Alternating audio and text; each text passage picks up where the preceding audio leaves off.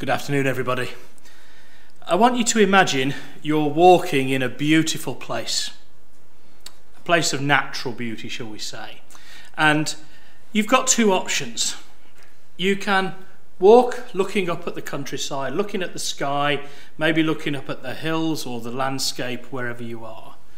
And you'll be in a place where you'll probably feel better and you'll feel happy um, and you'll feel refreshed from your time in that beautiful place. Alternatively, you can walk along with your head down and you could just look at the floor and you'll probably see a few sticks and stones and maybe a bit of mud, especially if you're in England.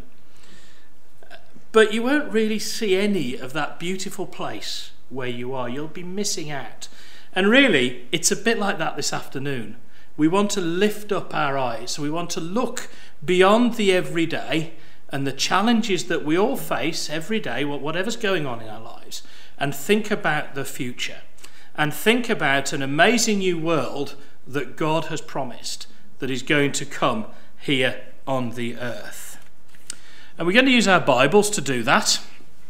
Uh, the Bible is inspired by God, it is God's Word it, the Bible makes the claim that it is inspired by God and it gives lots of evidence that it is God's word. Now, we're not going to try and prove that this afternoon, that's, that's the subject for another time.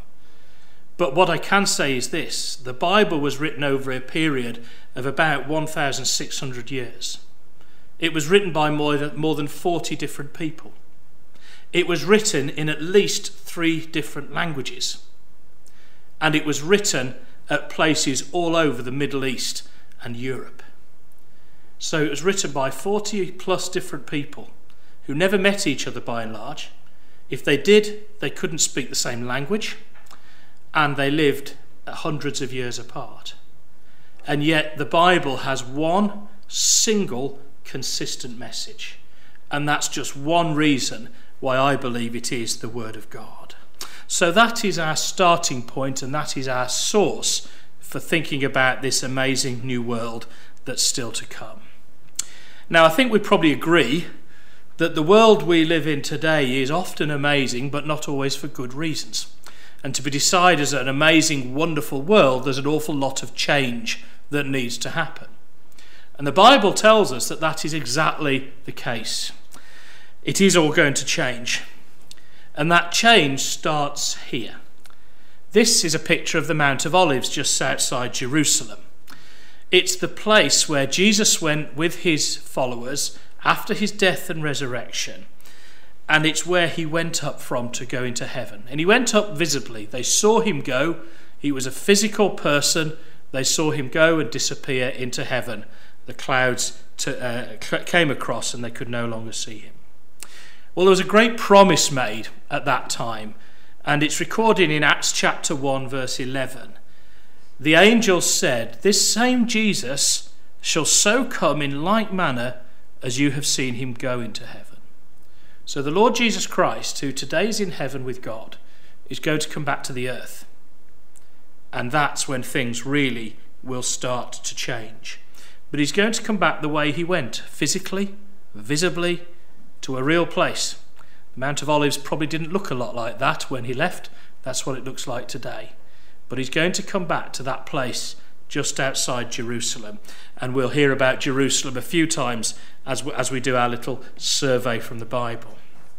But when Jesus comes back, he's going to do a number of things. He's going to raise the dead, and those who have tried to please God, he will take into this amazing new world called the kingdom of God. He's going to invite them into it. And this is something Jesus said in the Gospel of John, chapter 5. He said, The hour is coming in which all who are in the graves will hear his voice and come forth. Those who have done good to the resurrection of life, and those who have done evil to the resurrection of condemnation. So when Jesus comes, there will be those with him who are going to be part of that new world and they will be part, they will live forever. They'll be raised from the dead.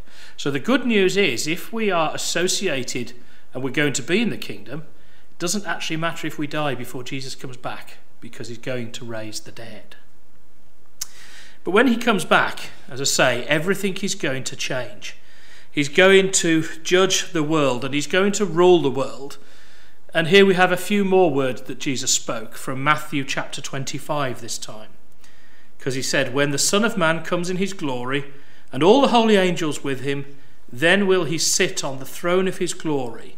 All the nations will be gathered before him. So, this is Jesus returning to the earth in a very different style to his first coming 2,000 years ago or so. He's going to come to rule the world as its king in this amazing new world, which the Bible calls the kingdom of God, for obvious reasons that we've, we've touched on. So, what we want to do with that introduction and that note that everything is going to change is think about this amazing new world and perhaps compare it a little bit to today. Let's start with our world leaders. Now, our world leaders today, I think it's fair to say, are something of a mixed bag. Some we may like, some we may not, some we may trust, some are more of a laughing stock. Some of that is down to personal opinion, some of that is down to behaviour. But it's fair to say that our leaders are mixed, and even those who maybe have really good intent, really do want to do the right things, maybe men and women who do inspire trust and, and, and confidence amongst people, actually they, they still struggle. They can't solve the world's problems.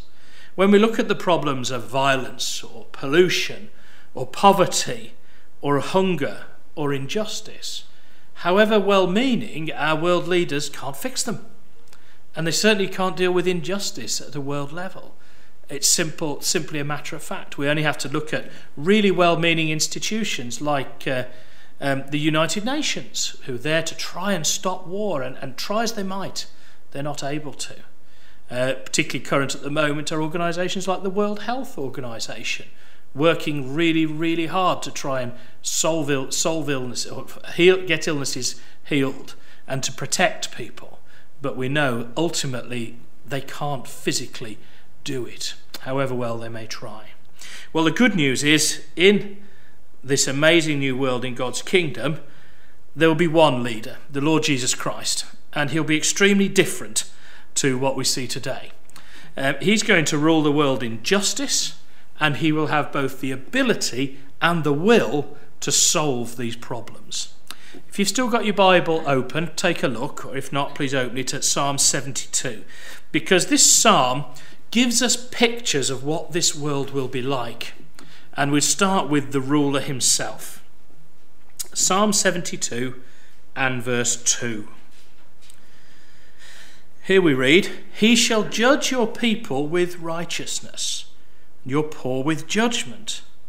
The mountains shall bring peace to the people, and the little hills by righteousness. He shall judge the poor of the people.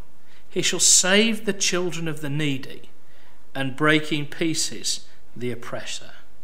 So there's a number of things we're being told about there. The first is that there will be justice for everybody, rich or poor, old or young, privileged or not, that justice will be the same. But also, it uses the word righteousness, and we'll see that occasionally as we go through a few Bible passages. That means good in the way that God is good. So Jesus won't be applying flawed human judgment to things. He will judge in the way God would judge. This is good judgment, not just uniform judgment. And he will take away oppression. You saw that at the end of verse 4. So not only will he give good justice and good judgment, he will remove oppression in whatever form that might come. Now, it doesn't mean that Jesus is just going to tell people to do whatever they like. He'll be ruling with God's laws. But he will remove that injustice and that oppression and those challenges that cause so many other problems and disadvantage people. So, right from the outset, we can see this world will be very different from the world we see today. Let's think about poverty and hunger. Now, if you're as old as I am, you may remember the mid 80s when there was first this great world understanding of hunger. Particularly then, it was going on in Africa, and there were pop songs and concerts that, that, maybe we enjoyed very much that were attempting to alleviate the problem and to raise money. And, and they did a lot of good. But the sad thing, of course, is that poverty and hunger are still here. hunger in many parts of the world is, is made worse because actually the food is available, but the rulers of those areas are greedy and corrupt and won't let food and support get to where it's needed. Well, we've already thought about having one good ruler will do away with that problem. There will be enough for everybody. But we see it in, in, in the United Kingdom where we're sitting today. This is a reasonably wealthy Western European country, and yet we live in a country where a huge number of people are surviving from charitable donations or food banks and so on. And that again is, is an example of injustice and how the systems we, we live in are, are broken. So it's a worldwide problem. And of course, we know that poverty and hunger also bring other terrible social problems with them. They drive crime, for example, they drive other poor behaviours, they drive family breakdown, um, and of course, disease tends to follow as well. Well, in God's kingdom, there will be plenty for everybody. And this is simply one result of the just rule of the Lord Jesus Christ. Because injustice is taken away for one, but also there is plenty for everybody. Let's drop back into Psalm 72. And this time, cut down with me to verse 12. The first few verses here we're going to read, verses 12 to 14, simply remind us of the effect of this just rule of Jesus. Verse 12 He shall deliver the needy when he cries, the poor also, and him that has no helper. He shall spare the poor and needy and shall save the souls of the needy. He shall redeem their soul from deceit and violence, and precious shall there be, shall their blood be in his sight. So that's sort of repeating what we found earlier. This is something we find in the Bible. We have the same message in different places, and that gives us more confidence that it's true. But carry on, verse 15. He shall live, and to him shall be given of the gold of Sheba. Prayer also should be made for him continually and daily shall he be praised. So, this is a ruler who is being supported and prayed for by his people. But verse 16 there shall be a handful of corn in the earth upon the top of the mountains. The fruit thereof shall shake like Lebanon, and they of the city shall flourish like grass of the earth. Now, my version says a handful of corn. Um, it means hands full of corn. It means an abundance of corn. And if you're reading in a different language or a different English translation, it may say something like that. But the idea is it's talking about the tops of the mountains. That's not where you grow grain, is it? And yet the Bible's telling us that in this amazing new world, even on the tops of the mountains, there will be grain growing, it will be fruitful, there will be enough for everybody. And it says the fruit will shake like Lebanon. Well, when the writer was writing, Lebanon was an area of forest. And that was the idea that there was this great, strong growth of grain and food and enough for everybody. Well, that's a lovely picture, isn't it? War and terrorism sadly never goes away, does it? Um, I don't know whether you've been through an airport recently or been maybe to an event or to some famous landmark. But by the time you've taken your coats off and your shoes and you've taken your bag off and you've put all your liquids in a little plastic bag and then you've gone back through because you forgot to take your belt off uh, and then you forgot to take your laptop. It, you know what I mean? It's, it, it's quite hard work getting through security at so many places. And that's necessary because terrorism, for one, and violence is simply there. And the authorities are doing what they can to try and deal with it. But it's not just terrorism, that, that's quite a hot topic, of course. But in 2019, there were over 50 wars or armed conflicts going around the world. And some of those have been running for many years, even decades, and of course, hundreds of thousands of deaths.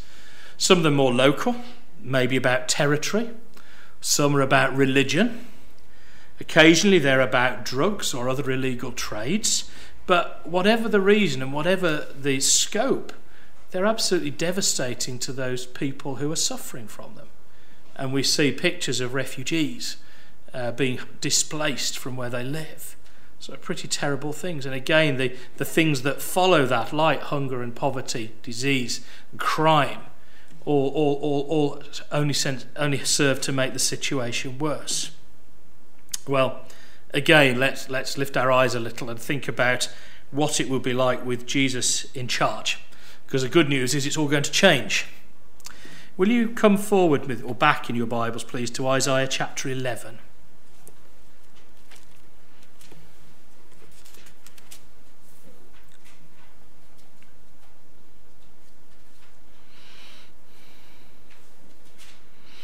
Isaiah chapter 11. Now, the early verses of this chapter again reminds us what Jesus will be like as a ruler. Um, it talks about the Spirit of the Lord being on him and him ruling with wisdom and understanding and justice. And the effect of that is one of peace. Have a look at verse 4. With righteousness shall he judge the poor and reprove with equity for the meek of the earth. And he shall smite the earth with the rod of his mouth, and with the breath of his lips shall he slay the wicked. So Jesus, as a good and righteous, righteous ruler, as I've said before, he's not just going to allow people to do what they like. Some people think that's what a good ruler should do. But actually, no, he's going to prevent people behaving wickedly. He's going to destroy anyone who would oppress other people. And that's what we've just read about in verse 4. And the impact of that is in verse 9. They shall not hurt nor destroy in all my holy mountain, for the earth shall be full of the knowledge of the Lord as the waters cover the sea.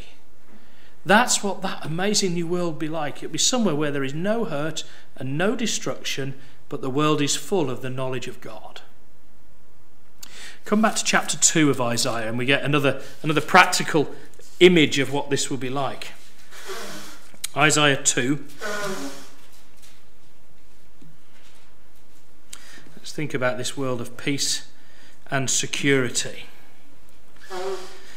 Now, remember, we said Jesus is going to come back to the Mount of Olives just outside Jerusalem, and the Bible tells us that he will establish Jerusalem as his capital, but of a worldwide kingdom. And so that's why we read in chapter 2 of Isaiah, and we'll start in verse 2. It shall come to pass in the last days that the mountain of the Lord's house, now that's Jerusalem, the Lord's house was the temple, when the writing was there, that mountain, Jerusalem, shall be established in the top of the mountains and shall be exalted above the hills, and all nations shall flow to it. And many people shall go and say, Come and let us go up to the mountain of the Lord, to the house of the God of Jacob. He will teach us of his ways, and we will walk in his paths. For out of Zion shall go forth the law and the word of the Lord from Jerusalem. So we say this, this good rulership, this good just just rulership by Jesus. But you could see this is a rulership people love. They're saying, let's go and learn about him. Let's go up and find out about King Jesus and, and his Father, the Lord God. Verse 4 He shall judge among the nations and shall rebuke many people. They shall beat their swords into plowshares and their spears into pruning hooks. Nation shall not lift up sword against nation, neither shall they learn war any more. And that's the impact in practical terms. Now, you may have heard those words before the, the, uh, um, the beating swords into plowshares and spears into pruning hooks is actually written outside the United Nations. It's part of their sort of motto, if you like. And as I say, it's a really good aspiration even if human nature means they've not been able to deliver it. But here we're being told about weapons being turned into tools of agriculture because they're no longer needed as weapons. They won't, nation will not lift up sword against nation. There won't be either the need or the ability to make war. And not only that, neither shall they learn war anymore, we read. They won't even learn how to fight. There won't even be the knowledge of how to commit acts of warfare. What a wonderful situation to be in. Not needing to know how to fight because security and peace are established forever. That's a lovely picture.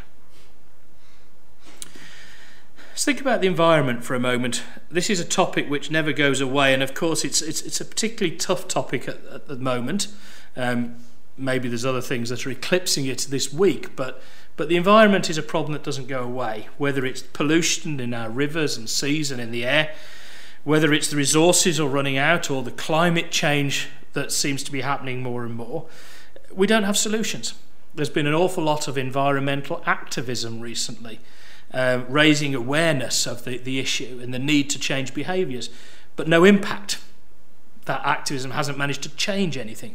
There's a great deal more awareness in governments um, about the need to change behaviour to protect the environment, to protect the planet on which we live. And again, I'm sure some of it's goodwill and some of it is just paying lip service.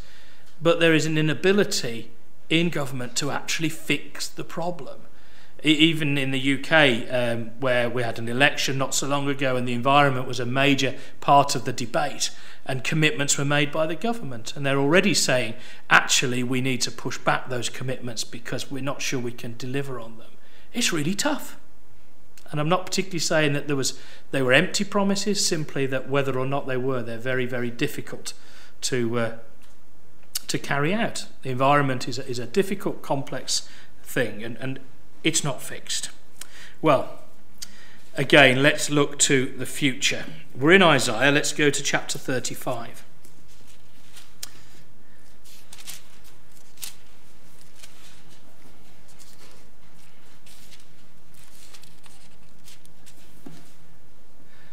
Now, when you go home or when you've finished listening to this talk, depending on how you're, you're, you're listening to it, I'd suggest you have a good read of Isaiah 35. It's a really good read and another nice picture about what this amazing new world will be like.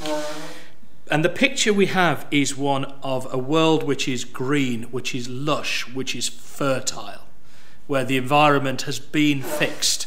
Remember, we already thought about food being grown wherever it's needed and there being enough for everybody. So let's just take a look. Let's go into the start of Isaiah 35. The wilderness and the solitary place shall be glad for them. The desert shall rejoice and blossom as the rose. It shall blossom abundantly and rejoice even with joy and singing. So instantly we've been, we're seeing a picture of a fertile world. Come down to verse 6. In the middle of the verse, verse 6, we read, In the wilderness shall waters break out, and streams in the desert, and the parched ground shall become a pool, and thirsty land springs of waters. And in the habitation of dragons, where each lay, shall be grass with reeds and rushes. A picture of a world that is well watered, where things grow, that is fertile. Not a picture of a world that is dirty and polluted It also tells us that mankind may not be able to fix the problem of the environment, but God will. And this earth is not about to die. And that's tremendously good news. Uh, you may notice there were other things going on. If you have a look at verse 5, uh, there are other things happening in this, this world. Then the eyes of the blind shall be opened, and the ears of the deaf shall be unstopped, and then shall the lame man leap as a hart, and the tongue of the dumb sing. So we're also told that illnesses and disabilities will be healed. There won't be the need for hospitals, for example. It's a wonderful picture. The last topic I want to touch on is one of faith. Now, faith today is often something that divides people, isn't it? Faiths and religions are sometimes used as an excuse for war or other acts of and atrocities. Uh, but actually, an awful lot of people who are not associated with that have lost faith because of the behaviour of people who are supposedly people of faith, maybe because of the huge challenges they face in their own lives. There's lots of people in the world who have lost faith in anything. And that's, that's a tough place to be. Well, again, the good news comes in the kingdom of God because in this amazing new world, it will be changed. We've already read, haven't we, about everybody worshipping the one true God. In Psalms, we read about them praying for their King, the Lord Jesus, and his Father, the Lord God. In Isaiah earlier, we read about everybody going up to Jerusalem to learn about God's work, God's laws, um, and, and to find out about Him and obey Him. And we've read about the personal and world difficulties being taken away. So faith will no longer be something that divides people or weakens people. It will be something that brings people together. And it will be built on a relationship with God. Come with me to Isaiah 65.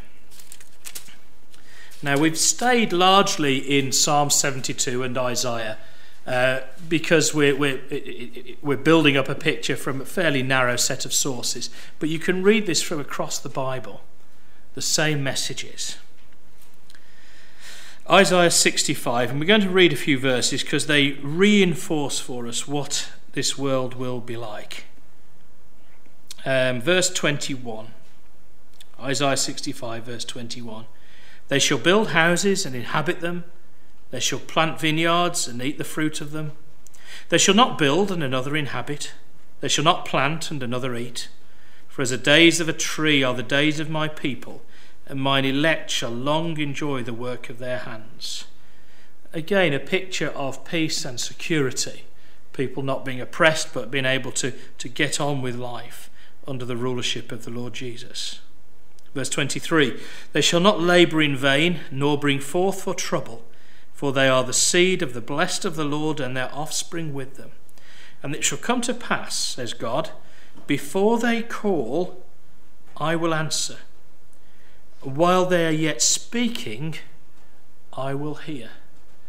So you see faith being taken to another level of a much more direct relationship with God and something that builds and builds as the world comes together. And I'd like to now go to the New Testament for our last reference, Revelation chapter 21, right towards the end of the New Testament, the last but one chapter. Revelation 21 gives us a picture of how this world ultimately will be.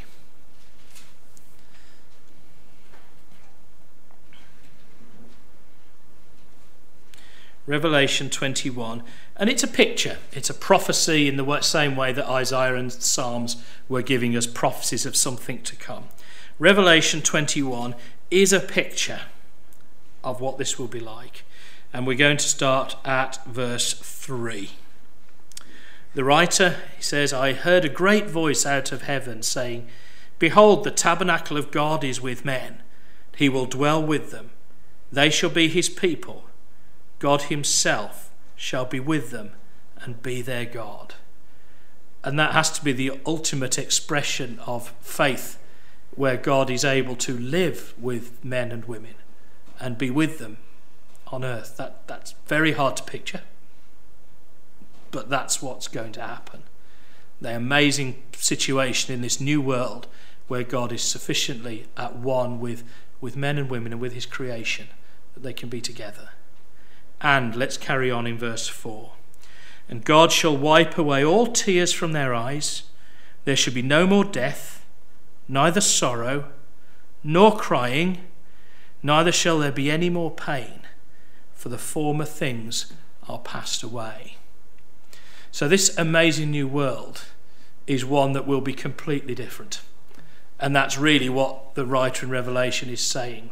All the former things are passed away. Everything that causes hate, uh, hurt or hate or pain is gone.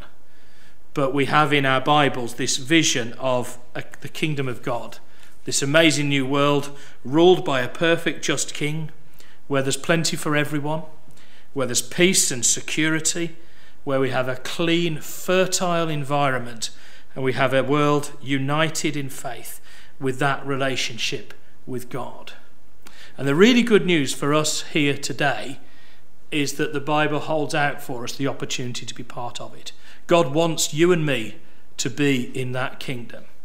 And these are words that Jesus said, talking about that time when he starts the kingdom, when he judges people.